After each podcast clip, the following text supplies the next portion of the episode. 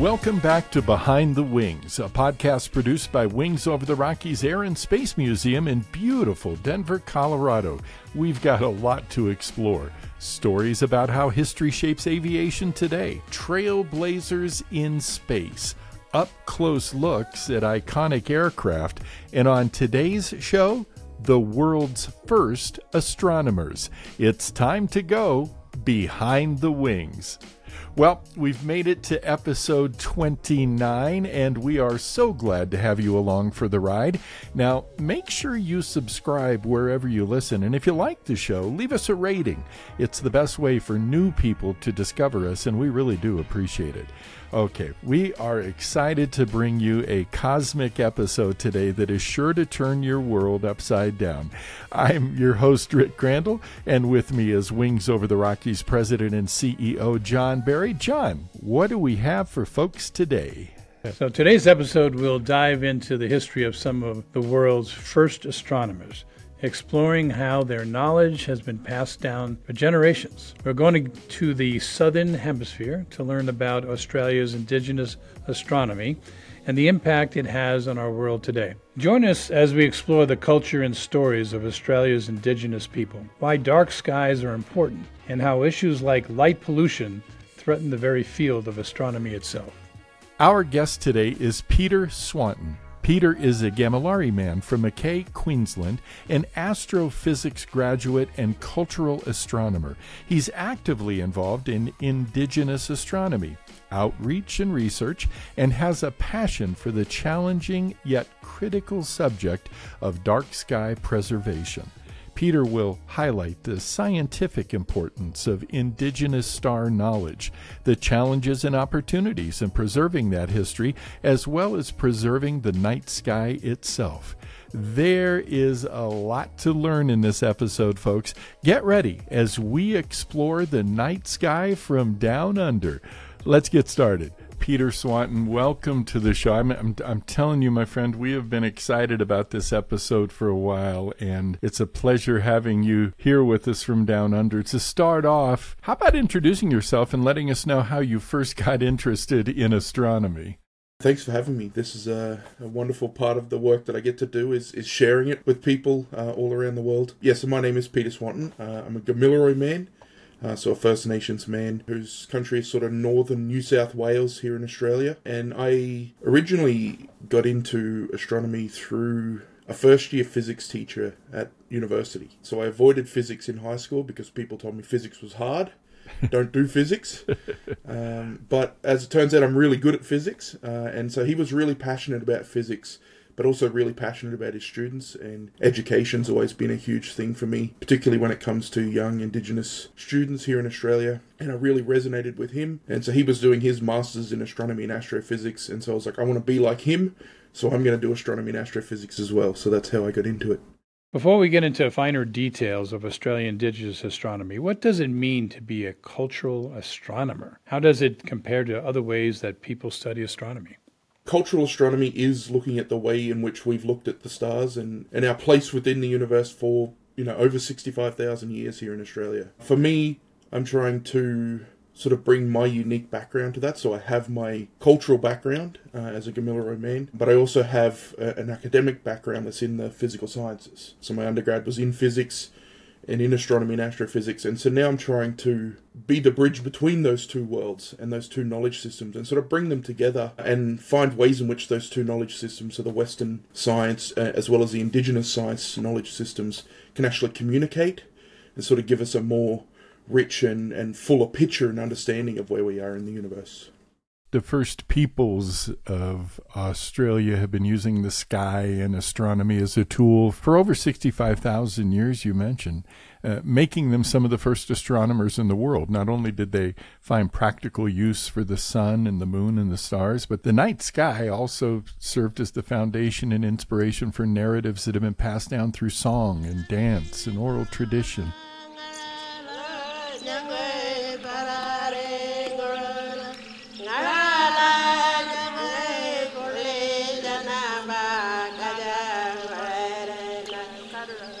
For people who are new to this topic, and that would probably include a lot of us up here listening, help us introduce Indigenous astronomy in Australia. Why is it so important culturally and practically? You mentioned it there in that it's very important to our songs and our and our oral stories, right? And that's for us the the sort of the basis of indigenous knowledges as a whole. So we didn't have a written language; uh, we only had spoken word, and so you can think of a lot of these stories and song lines and that that we talk about as the same way that we think about textbooks in a classroom these days. So the textbooks have all of that information that people before you have figured out and they've thought that that's the important stuff that the next learners of that subject need to know. And so that's how we treat our songs and our stories is that's how we store our information. And so, if we find something that's important, be it about animal behaviors or seasons or weather or other things like navigation, we put that into our stories and we store that in our stories so that we can pass that story and that information on to the next generation. We're naturally curious as humans, and we were drawn to the skies out of that curiosity. Probably those very first indigenous people, right? It all of a sudden it went from the sun to the moon and the stars, and, and it would only be natural.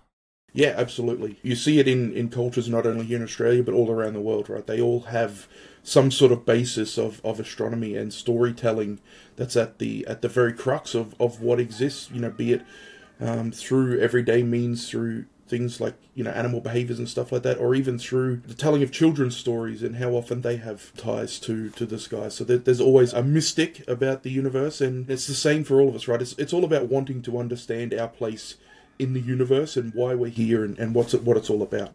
Let's uh, discuss the differences between Western and Australian indigenous people. So, being on opposite hemispheres, indigenous people of North America would have looked up and seen different stars in the northern sky from those of Australia who are viewing in the southern sky. Yet, by using the stars, both cultures created stories and explanations about how the world works. Are there any similarities between how American and Australian indigenous people view the cosmos? And what are the biggest differences in what stars you can see based on geography?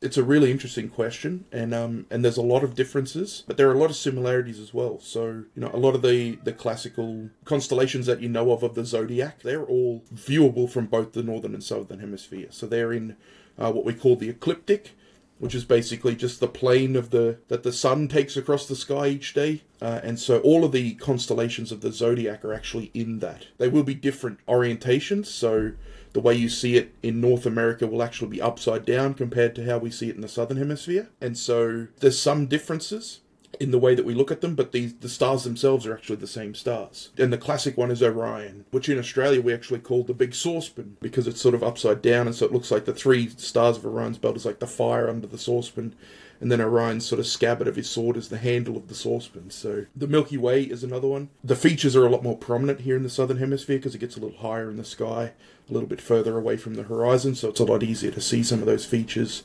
So, constellations uh, form the basis of many important aspects of indigenous culture and lore. Constellation and clusters such as the Emu in the sky and Seven Sisters were some of the prominent features that came up in our research. Can you tell us more about those constellations? Why are they important?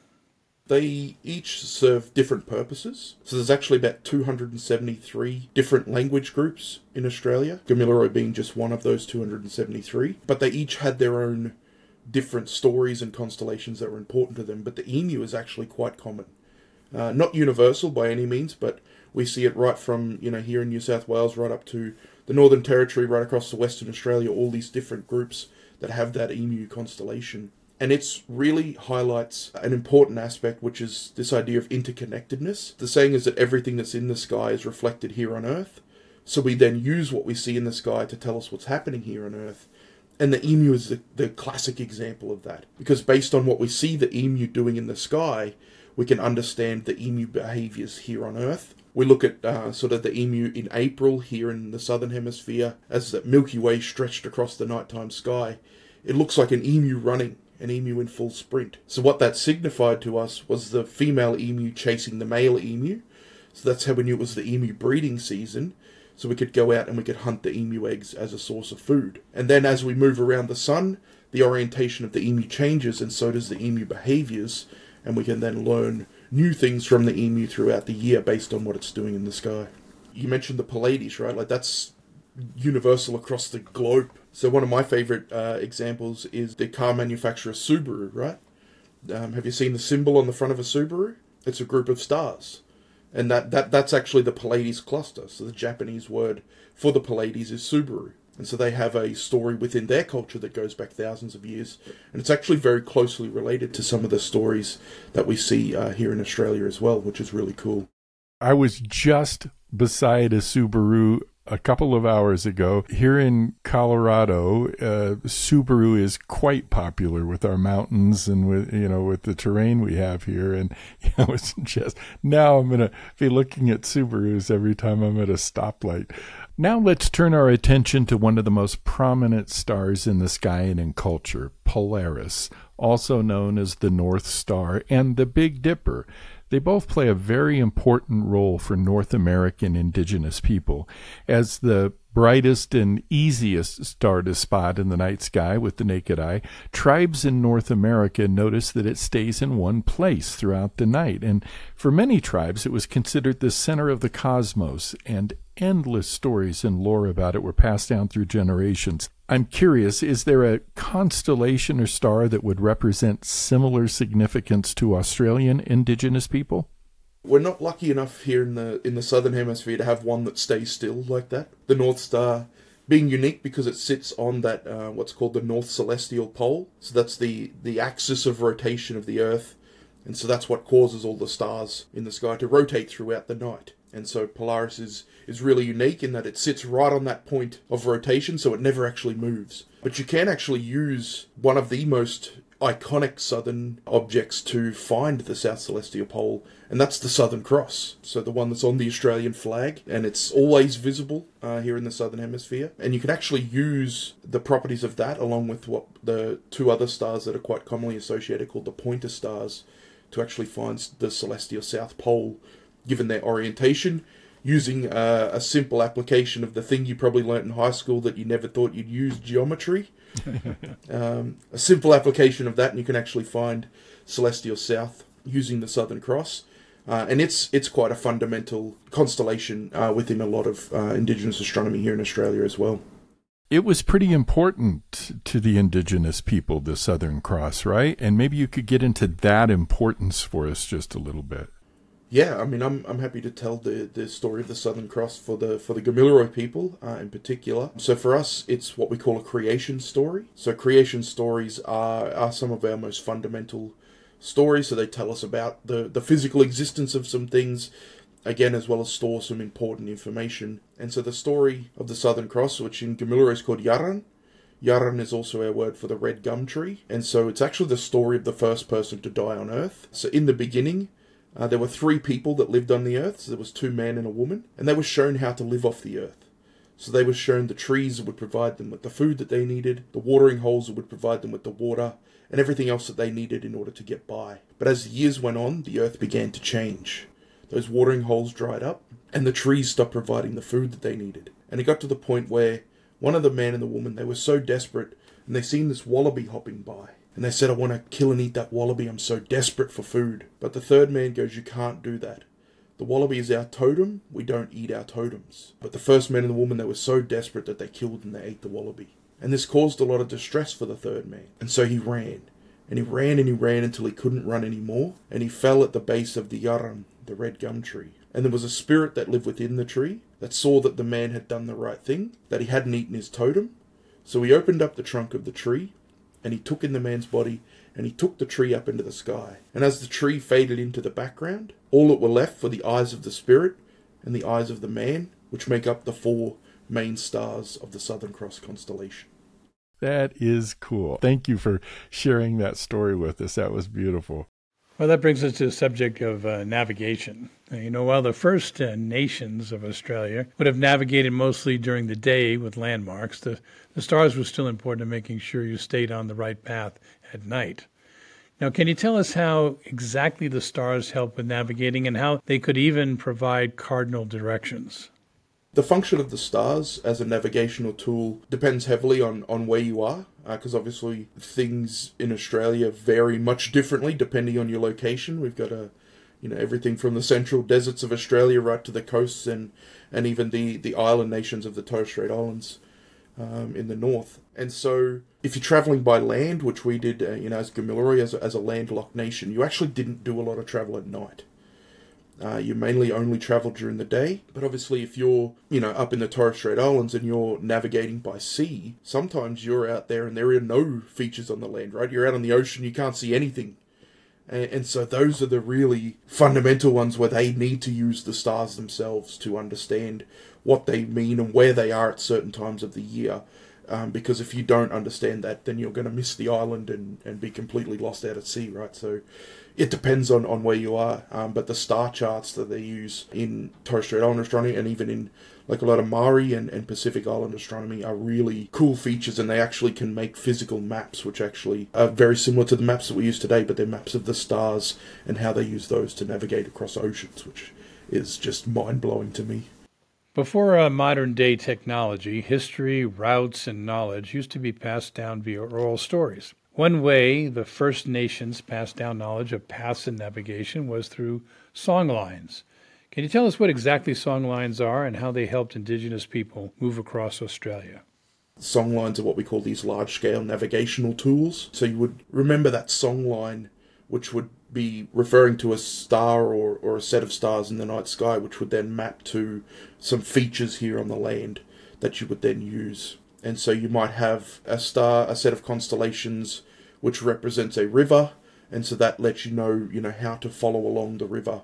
So you would tell the story that's associated. Um, so basically, you would use a song line to get from your country to someone else's country. The largest and one of the most well-known song lines is called the Seven Sisters song line uh, which relates to the Pleiades, as we spoke about earlier. And it actually stretches right from the west coast of Australia right across to the east coast of Australia.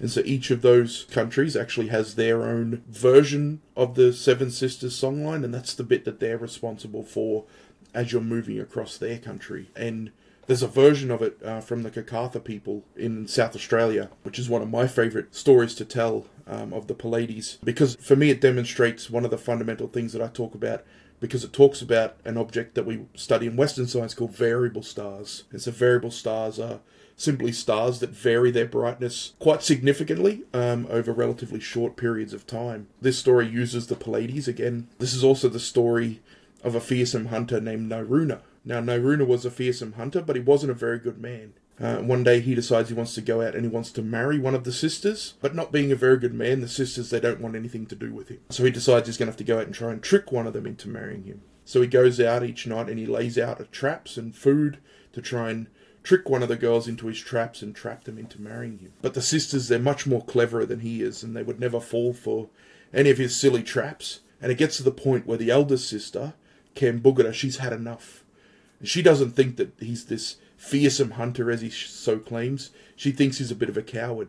So she places herself between the sisters and Nyeeruna, and she begins to taunt Nyeeruna and won't let him get past, won't let him get to her sisters. And to further try and humiliate him, she puts out a line of dingo puppies, which is represented by the shield of stars from uh, like Orion's shield. And the fact that they're dingo puppies is meant to humiliate him because why would dingo puppies be any sort of problem for a fearsome hunter such as Nyeeruna. And of course, this does anger him, and in his anger, he raises his club, which is filled with fire magic.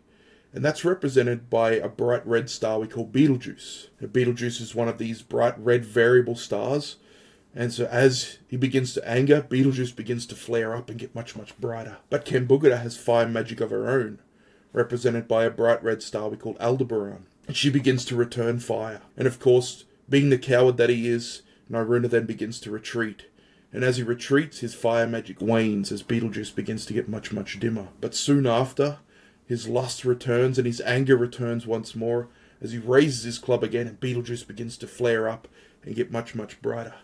But this time, Ken Kambugudha calls on the father of the dingo puppies, Bubba, and Bubba comes in and starts tearing away at the midsection of Nyeeruna.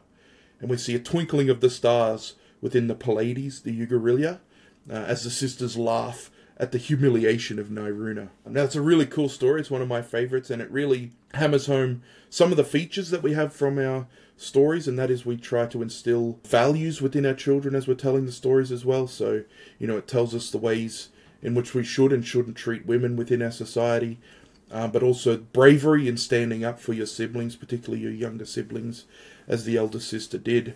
Um, but as an astrophysicist, the really cool thing is talking about the variability in stars like Betelgeuse, which are, in my opinion, uh, the most exciting object in the Milky Way. You're an incredible storyteller, which is uh, also part of your strengths, there's no doubt about that. Now, Peter, before the advent of electricity and thousands of satellites orbiting the Earth, the night sky was lit up with millions of stars. Now, however, with light pollution very quickly endangering many aspects of life on Earth, you and several other organizations are, frankly, worried about the endangerment of dark skies. Can you tell us why light pollution is a risk and why keeping dark skies is important, not just to indigenous astronomy, but really to the world as a whole? This actually touches on another area of work that I work on, and there is fundamentally a difference in the way in which we see the skies now versus even as recent as like 50 years ago. And it's got to do with the way that we build our cities. Our cities are getting bigger, you know, we're building more lights and, and just a lot more pollution. Um, and I like to use Australia as an example for the Milky Way galaxy itself. So, only about 2 to 5% of Australia's population actually live in an area where you can see the Milky Way from your backyard. And so that's got to do with the fact that about 95 to 98% of our population is centered in our big cities like Sydney and Melbourne, where there's just too much light pollution to see the Milky Way. Despite the fact that probably 95% of our massive continent is dark enough to see the Milky Way, that's not where our population is centered. And so fundamentally, it is harder to look up and see the things you know that perhaps you know our parents and grandparents saw when when they were kids growing up, right? So it's quite easy to see how it's a problem for cultural astronomy. It's quite easy to to see how it's a problem for astronomy as a whole. We we see the problems all the time. You know, Starlink from SpaceX and and the controversy that it's causing in the astronomy community with people, astronomers all around the world showing images of satellites coming up in their observations. But it is a fundamental human problem as well. Uh, so there are huge environmental impacts that happen with light pollution as well. So they're finding that now that a lot of migratory species of birds are affected by light pollution. And what they're finding now is they're actually migrating either too early or too late in the season. And so they're actually missing breeding seasons, which is having adverse effects on populations. Uh, they did population studies in Florida actually on sea turtles. And so when sea turtles are born, they're born on the beach. And so they actually use the sun setting over the horizon to actually as a guide to get them back to the ocean. And so what they're finding now is that the light domes from cities on the horizon in the wrong direction is actually drawing sea turtles away from the ocean when they're looking for the light dome of the sun setting over the ocean to get back to, to get back home. And that actually causes the death of about 100,000 sea turtles a year in Florida alone, which is just a huge impact on, on the population and the, and the longevity um, of, the, of species like that. So environmental problems are huge. Uh, the impact on human health uh, is actually a problem. So, what we're finding at the moment is that our eyes are actually aging quicker than the rest of our bodies. And that's got to do with the overexposure to blue light and the, the effect that blue wavelengths of light have uh, on our optical nerves. And, and we're finding that, yeah, our eyes are just aging quicker than the rest of us. But yeah, everything and, and everyone are affected by it. How have the techniques of indigenous people's astronomy been used in the development of the advances in telescope technology? There has been some work using indigenous astronomy to help us locate areas that might be interesting to follow up with these million and billion dollar telescopes that we're now building.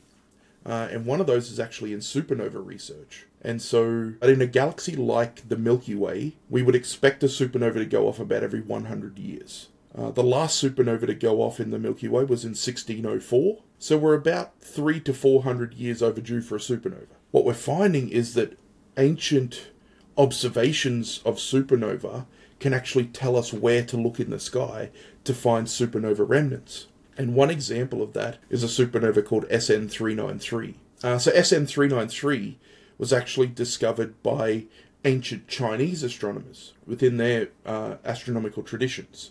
So it was recorded by their astronomers, and then in the late 90s, early 2000s, Chinese astronomers actually did a follow up based on the observations of their astronomers from 1600 years in the past, and they actually found the remnants of SN 393 based on the descriptions of their astronomers.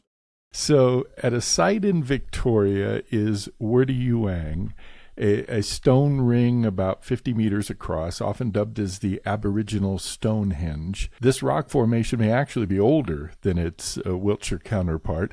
Can you tell us about the site? It's an interesting site, Wurdi Youang. So they have dated it about 10 to 12,000 years old, which is about 7 to 8,000 years older than Stonehenge. And so you can think of the rock formation as almost like a tear shape. So you can imagine sitting at the tip of the tear, and then you've got just these two stone things that go around and they sort of just make a like a rounding at the end. So you're sort of sitting at the at the tip of the tear, and these two lines go off and they curve around and they meet in the middle. And so what they actually are looking to show is that if you're looking down the right hand side of the tear from where you're standing, that's actually going to be the uh, winter solstice. The basically the lowest point in the sky that the sun gets, and, and then you you look down the left hand side of the tear and you actually find the summer solstice, the highest point in the sky that the sun will set, and then in the middle is virtually where you'll get the su- the spring and the autumn equinox, so the the point in the sky where they're equal, and so that's sort of the shape of it. So when you're standing at the tip of it, you can actually know where the summer and the and the winter equinoxes are going to be, and you can sort of use it as a calendar to know when those events are happening, and so you can use it to find the seasons based on where the sun is setting, basically. So this has been delightful, but part of your work is teaching younger generations about indigenous astronomy, often visiting classrooms in school. Goes without saying, I'm going to ask you anyway, why why is it important that we continue teaching this history to younger generations and what, what is that message you share? Yeah, for me, it's about teaching these perspectives, uh, and it's particularly important uh, in space as a whole at the moment because we're basically at the point where we don't need any more scientists or engineers in space. We actually need people that think differently. You know, right now we're looking at problems with space ethics, space law, space medicine, and all of these other things that aren't traditionally a physics or an engineering based discipline.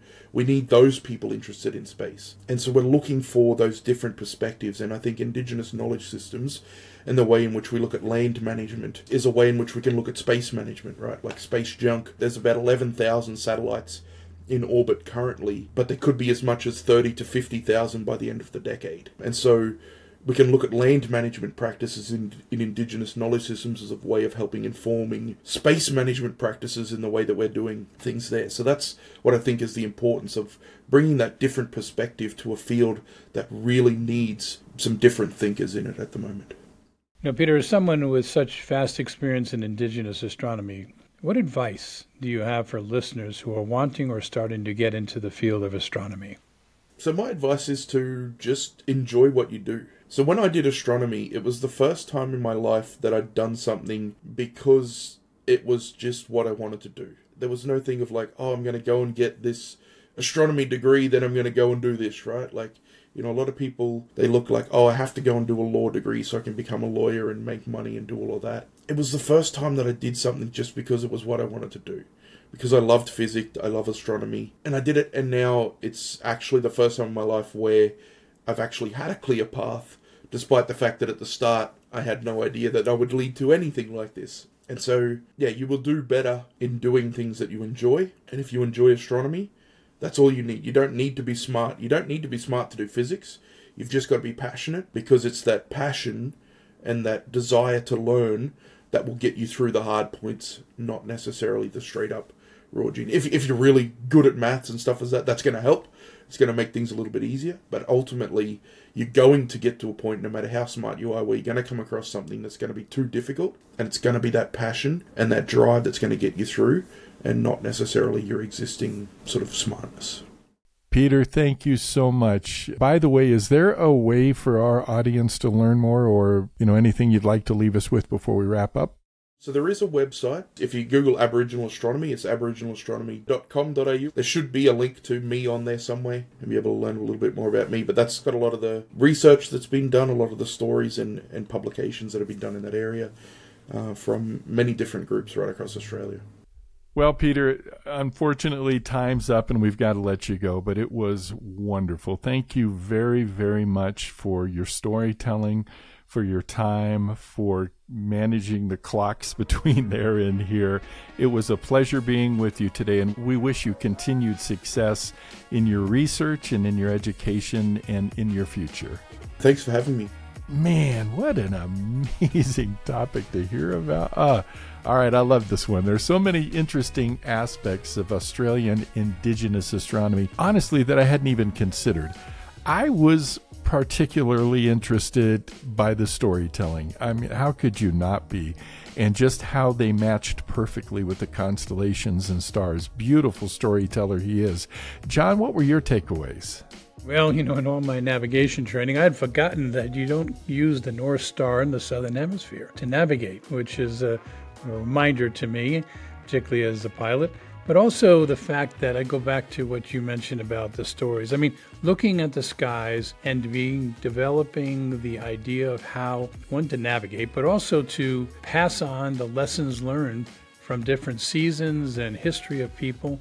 I don't think I'm ever going to look at the skies the same way. And I'm really excited about bringing my grandchildren one day and, you know, just talking about some of the stories that Peter told, but also let the kids develop their own stories from what they see in this amazing sky of ours.